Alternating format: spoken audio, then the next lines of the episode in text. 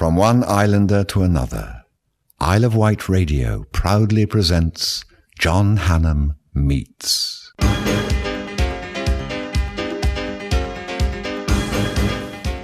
Delighted to welcome to John Hannam Meets, uh, first time since 1991, I think.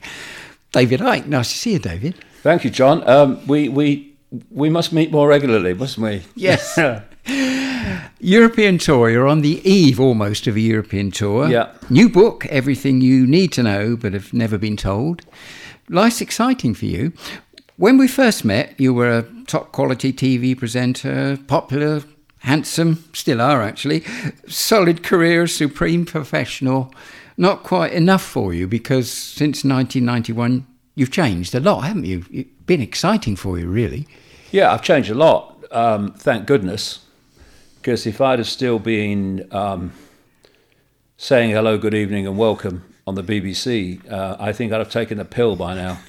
Because by the time uh, by the time I left the BBC, in fact, the BBC, to be fair, left me. I think they were under pressure because I was the national spokesman for the British Green Party at the time, and the Green Party was starting to do very well then. And um, I think they were under pressure politically to um, stop me having a profile on the BBC because apparently, um, as it was in those days, Ian Rush scored a hat trick and the economic system is destroying the world were incompatible. so, but anyway, it did me a favour because I was pushed before I jumped, really, because um, I uh, I'd had enough. I mean, I found it a very vacuous world. They used to say about the BBC, they get so confused they stab each other in the chest, you know, and. Um, I was glad to leave, but uh, you know things did change rather dramatically. Ultimately, in a very good way. I'm traveling around the world all the time. Um, I talk to large numbers of people in each place, uh, and um, you know it's uh, it's a dramatic about turn from you know what was happening before. So I, am in a good space and very happy with what is happening. Over 20 books, numerous DVDs, lectured in 25 countries. Well, near, well, I've actually been to nearly 60 now. Have you? Well, just over 60. You've sold 140,000 books at least, perhaps a few more now. Oh, well, I have no idea how many how many books because um, uh, I don't keep count. I leave that to, to others, and you know things have, have changed from time to time in terms of who's been publishing them. So you you have no way of knowing the real number. But you know, I I, I um I have a barometer, John, which is basically how many people stop you in the street, and it's getting just incredible now. Um, you know, when I was filming in London uh, last week, you know, people from every walk of life. There was a, a, Muslim mother and her two daughters. There was a guy who, who had, looked, seemed to be from Indian descent. And there was a, a lady who drove a car from the other side of the road to where I was walking. And three or four cab drivers stopped their cabs and came running down the street. And you know, when you're stopped in the street in Sydney and New York and Los Angeles and and um, the Balkans, etc., uh, you know that what you what you're doing is getting out there. Because you see, uh, as you see, I live in a, in a little flat which I love. Um, lived here since 2001. I've got a little office you couldn't swing a cat in, where I, I write the books and I do the videos and and um, do all the research.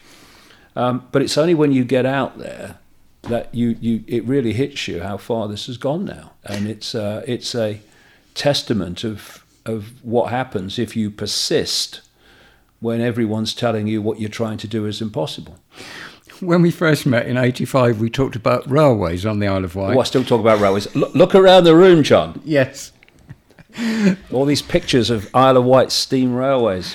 There was no YouTube and no website in those days, so now you've got half a million YouTube subscribers, and God, it goes on, doesn't it? Well, it's just incredible, isn't it? I mean, you know, we both come from a generation. I think it's a very important thing from a generation that has a radar and a filter that can see how it used to be and how it is now, and how extraordinarily quickly it has changed you know, when I started out doing what I do now, nearly 30 years ago, your means of publicity for events was getting people to hand out leaflets in the street.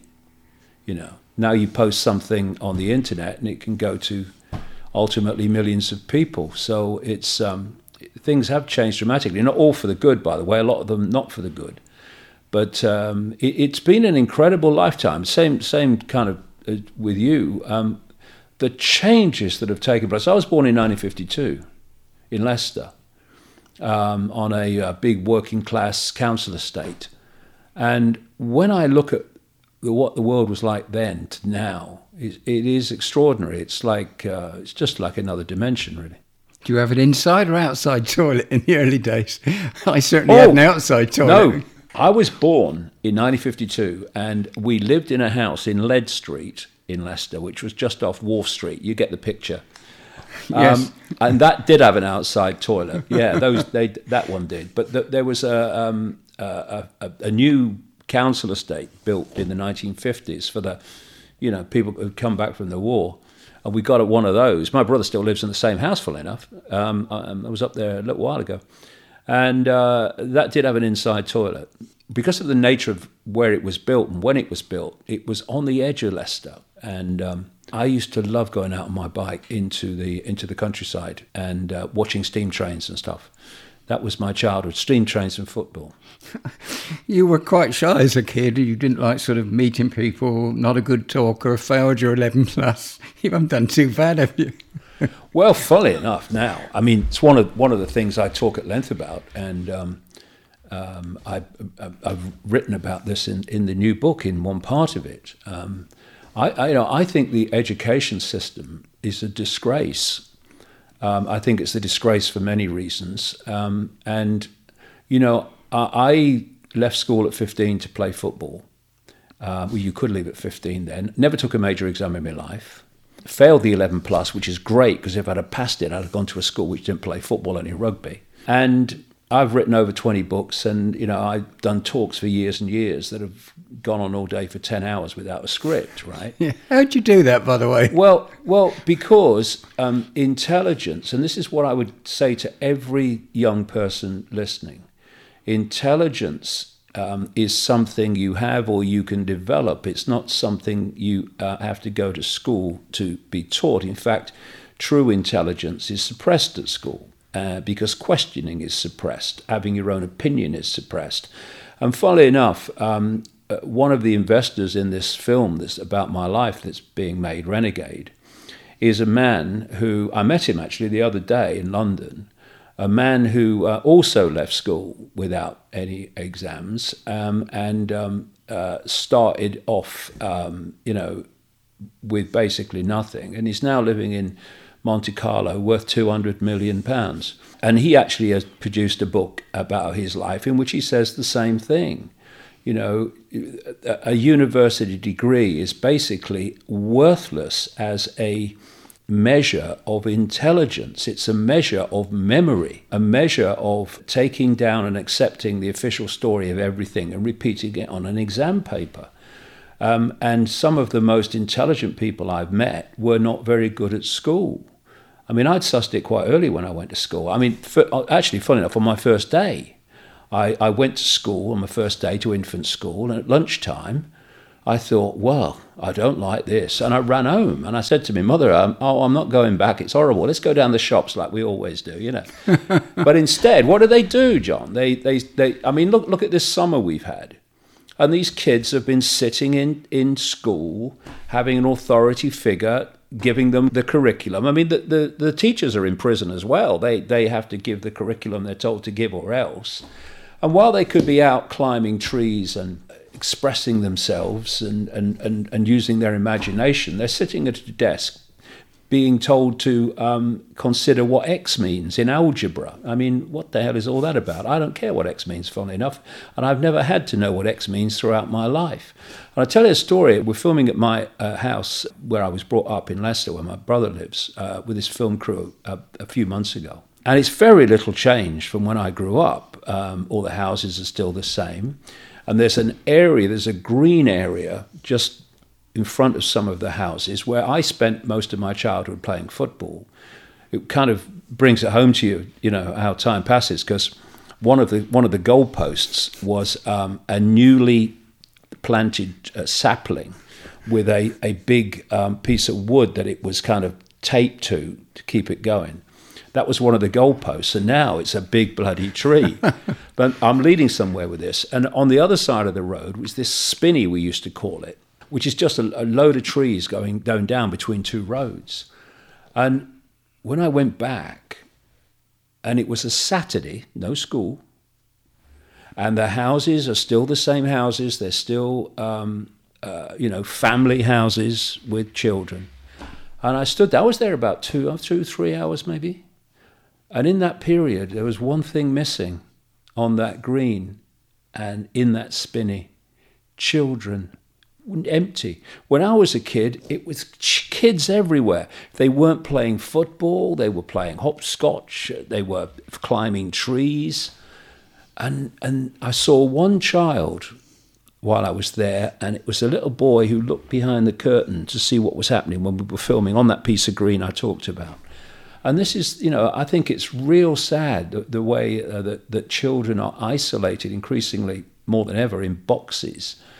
And, you know, when you're isolated in boxes, the box can start to form around your head, around your mind. And I think it's very sad. I, I, I wouldn't change. If someone could say, well, you know, you can be, you can be 15 again now, no, thank you. I'm Fenella Fielding, and whenever I can, I listen to John Hannam Meets.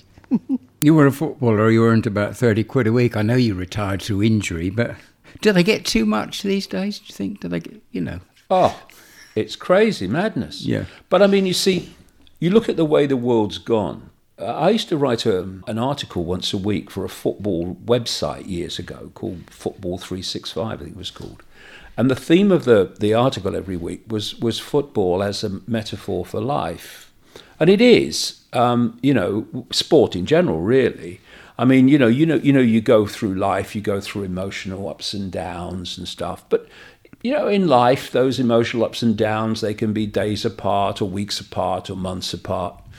In a football game, they can be minutes apart or seconds apart, and uh, but that's that's the difference. It's kind of it's a, a, focused expression of life, and the way football has gone is the way the world's gone. You know, you now you now have um, uh, something like six, seven, eight people who have the same wealth as the poorest half of the world's population.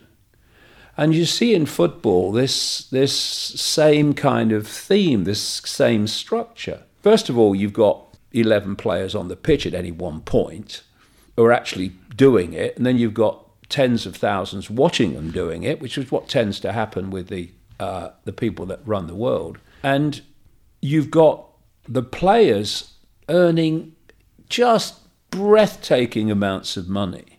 For frankly, you know, it's kind of entertaining if you like that sort of thing, but it's still guys kicking a bag of wind about and trying to get it into a bloody onion bag, a net, and they earn this phenomenal money while people are scripping and, and, and, and, and going without, lots of them, to actually buy the ticket at a time when football clubs get so much from television that the the um, the ticket price is, is really negligible to their income. They could bring it down, but they don't. Why? Because the owners of the clubs want to squeeze every last penny out of the fans.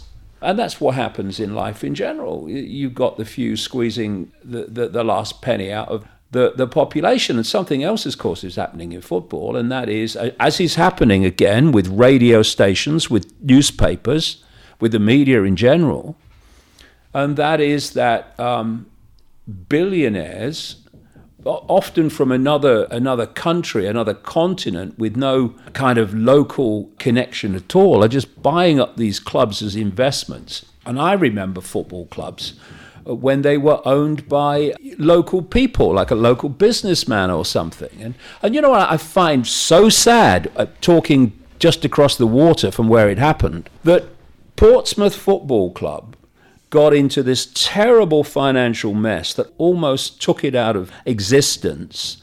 And then the fans eventually bought it and got control of it.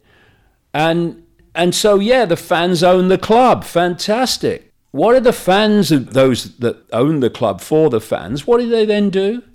They sell out to a Disney billionaire who then kicks them off the board so they have no say.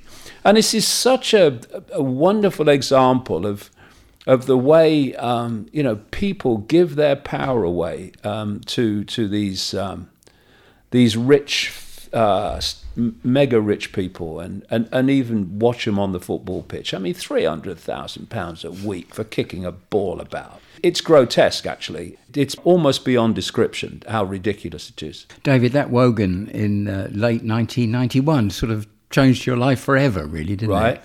Looking back, um, it was a good move from your point of view, wasn't it? Well, it wasn't a good move in the sense that it was calculated, it just happened, but it was the best thing ever happened to me. Because most people, if you look at them, someone upstairs banging, putting the carpet in, are you? You know, I was just telling you, wasn't I? I love living here because it's so quiet. it always is. We started this radio interview, and for the first time in living memory, someone's banging upstairs. Anyway, most people live in a prison called fear of what other people think. People are becoming more and more pressured to do that. Political correctness and, and you can't have an opinion that someone else doesn't agree with. The pressure to, to not say what you think and not be you, but whatever someone says you must be. The pressure has never been greater, particularly on the young. And uh, when you look at most people, they are in fear of what other people think. They're, they're, they're, they're, they're scanning their minds and thinking, how do I put this so that you know these people won't think I'm crazy, or or these people will think good of me, and all that stuff. And so most people, at least openly in the way they interact with others, they're not being themselves. They're being the version of they think other people think they should be. What happened to me with that immense uh, historic level of ridicule uh, in the early 1990s? It set me free. Set me free of that prison. And um, anyone who's still in the prison, and it is most people if they're honest with themselves, uh, I can't tell you what a freedom it is when you really couldn't give a damn what other people think of you. Doesn't mean you don't listen to people and, and what have you, but in the end, you decide what you think and say, not anyone else. Uh, it's a freedom that's almost beyond description if you've not experienced it. And some of the stuff that I've come out with in my books and stuff since then, which has been from a norm point of view far out, even though I back it up with enormous amounts of evidence. You know, would I have come out with that stuff if I was still in any concern about what people thought of me? I mean, I love it, John, when people, people have said to me, didn't you know that people would laugh if you said that? And I'm thinking, do you know, do you know I'd worked that out? Do you know that? So it was a gift. One of the things I said in my books, you know, life so often gives you your greatest gift, brilliantly disguised as your worst nightmare. And that was certainly true of me it's, it's been an incredible life for you, hasn't it? Really, what you've done and and. Uh... Well, it's been many lifetimes, really. Uh, it seems to be, you know, a bit of this and a bit of that, a bit of the other. Not so much at the other, John, to be honest. But um, when you put it all together from the perspective of where I am now, it's all it's been like a seamless journey. You know, um, my football career um, ended when I was uh, 20 um, with rheumatoid arthritis. Um, and that was a great emotional trauma because it had been my dream since I was a kid. What happens then is you feel sorry for yourself, which is the worst thing you can do. Because I remember my father saying to me when I was a kid, he said, You know, it doesn't matter what happens to you, it doesn't matter how bad it gets, until you sit down in a chair and say you're finished, you're never finished. I've always remembered that. I've had good reason to remember it on occasions, but that gave me this sod it, you know, okay, one door shut, what's the other one? And I'd always been interested in journalism from when I was a, a, real kid. I was always reading newspapers when I was quite young. And that was always my second string. And uh, so I, I, became a journalist. That was an amazing series of coincidences because I left school at 15 and therefore I didn't have any uh, educational qualifications to become a journalist. But, you know, doors just opened. And being in journalism and radio and stuff, that gave me this background of, um, of, journalism, how to write um, simply. Uh, and then I went into uh, television, and that gave me some kind of profile. And of course, I learned a lot about television. And then um, I went into politics with the Green Party, and that's another amazing story. I start the Green Party on the Isle of Wight, and within weeks, I'm a national spokesman for the Green Party. It was just bizarre. Um, and that allowed me to see politics on the inside and realize that politics is never going to change anything. It's it's a block on on positive change, not a vehicle for it. And by the time I started doing the stuff I'm doing now, plus the fact of the you know all the ridicule which cleared me of the fear of what other people think put all that lot together and it was almost the perfect preparation for what i'm doing now in so many so many ways You could never imagine that you'd be going all over Europe talking for hour after hour. It's amazing. When you go to different countries, are you sort of accepted differently? Do, do you get sort of different receptions in different countries or? Not from the audience. The audiences um, are all the same. They uh, and by the way, the, the the spectrum of society that is there is incredible. You're talking people from anything from 12, 13, 14 up to 80, 90. Every walk of life, every background, um, racial group. I mean, you know, it's just this massive cross section of society. And someone said to me once when they looked out at the audience and saw the amazing diversity of it, they said, Well, what on earth connects all these people? I said, One thing an open mind. That's it. That's all you need. Everything else is irrelevant. But in terms of the media, yes. For instance, um, when I go to places like Belgrade, talking Belgrade in Serbia, um, last time I spoke in Belgrade, I was on their main breakfast show live for 25 minutes, being questioned on world events and how it all worked. I then went the next day on the, the second biggest breakfast show. I go on current affairs program, the um, you know European equivalent of Newsnight. It is it is completely different. It's in the English speaking countries where it's pretty much the same. I mean, I had a great set too. You can see it on YouTube.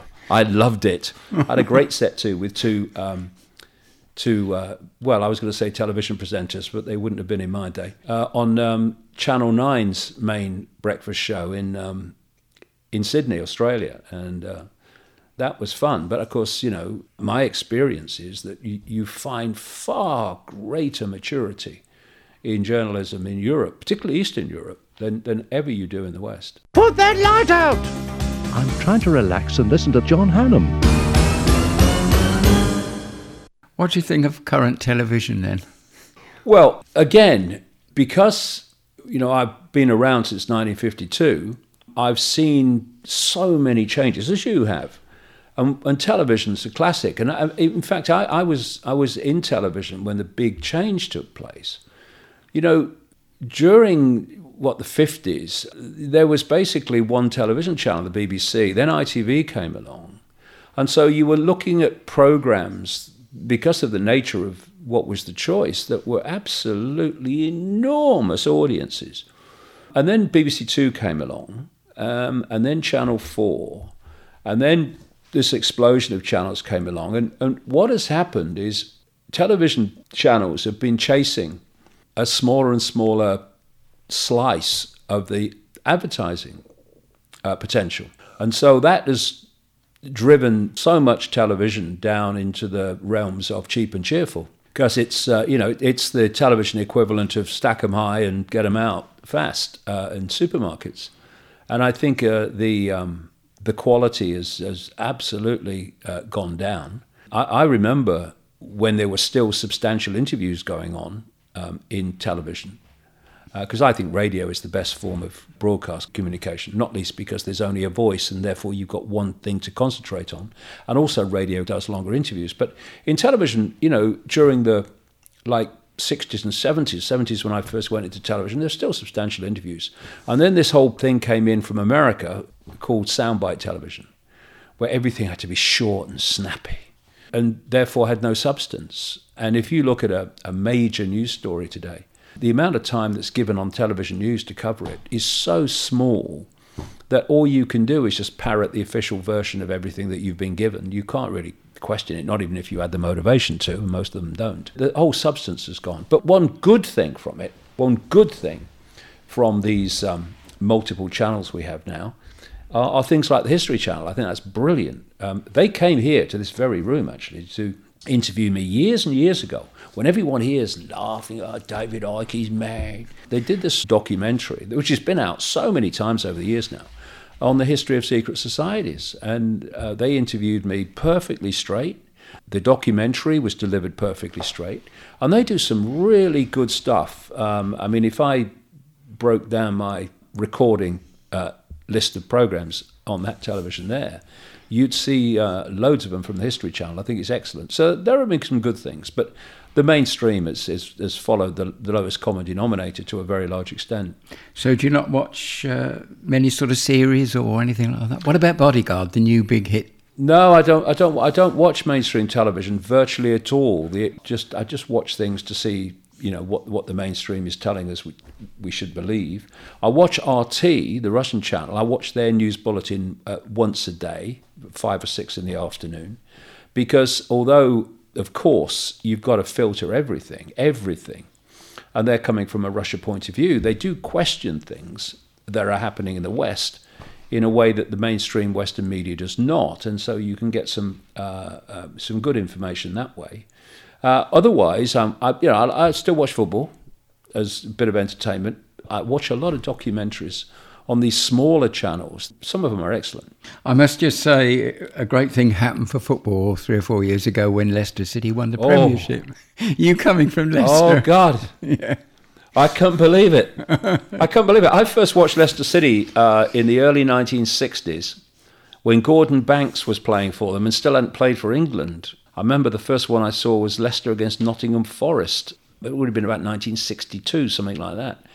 And uh, they had a season in 1963, funny enough, the Big Freeze, when they finished fourth, and they were top at one point, and they were top because the groundsman had got this idea of putting fires in oil drums all over the pitch. Because you remember the Big Freeze of '63, there was mm. virtually no football for months. It was unbelievable. But but he got Leicester games on doing this this this thing with the oil drums, and uh, and uh, they finished fourth. Uh, but I mean, to, for them to win, and me and my son Jamie were in a bar in Carnarvon in Wales, watching uh, Chelsea play Spurs, because if Spurs didn't win, Leicester won the Premiership.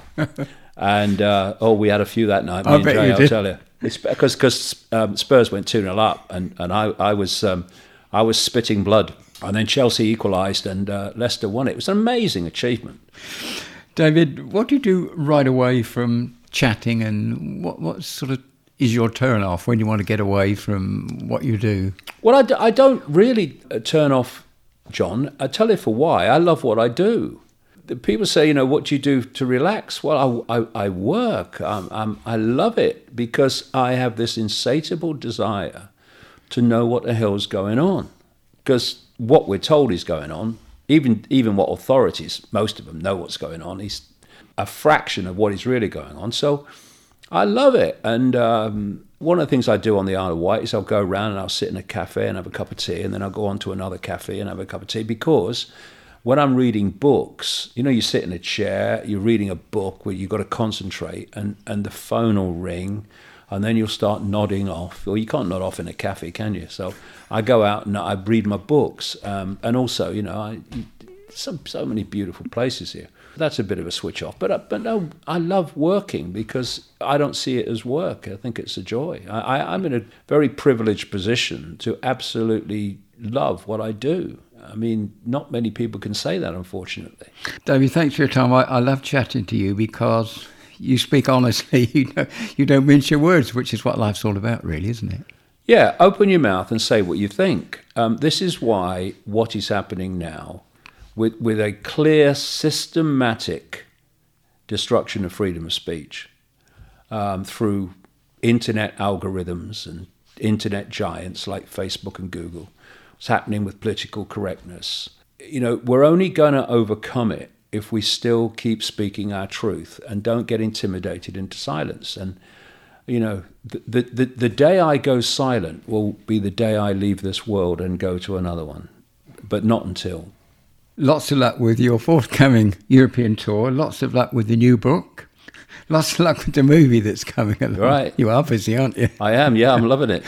and um, in a couple Just shows you if you keep going, if you keep going, the waters break and the clouds part. It, it keep going.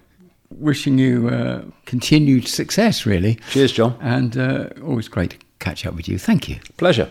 Hi, this is Dennis Locorriere, the voice of Dr. Hook, and you're listening to John Hannam Meets on Isle of Wight Radio because you have such good taste. Wow, Dennis took the lead on all those Dr. Hook classics. Sylvia's Mother, If Not You. A very appropriate song for David Icke. A little bit more, particularly when he's doing his 10 hour talks. And of course, Sexy Eyes. Some ladies think David Icke has sexy eyes. I never looked that close. Grateful thanks to David Icke for today's interview. I love chatting to him because uh, He's never lost for words, which is fantastic. And now some of his tour dates. These are in October, the 3rd in Oslo, the 6th in Stockholm, the 9th in Helsinki, the 12th in Copenhagen, the 19th in Budapest, the 27th a place in Poland, and it's spelt W R O C L A W. I've chickened out there. The 2nd of November, Vienna, the 9th, Amsterdam, the 12th, Glasgow, the 15th, Newcastle, the 19th, Swansea, the 23rd, Watford, the 26th, Torquay, the 30th, Colchester, and finally December the 8th in Margate. Wow, he's going to be busy. You've been listening to John Hannam Meets, courtesy of Isle of Wight Radio. Don't forget to look at my website, johnhannam.com, for news of more interviews and how you might purchase my books. Thanks for listening. Bye bye for now.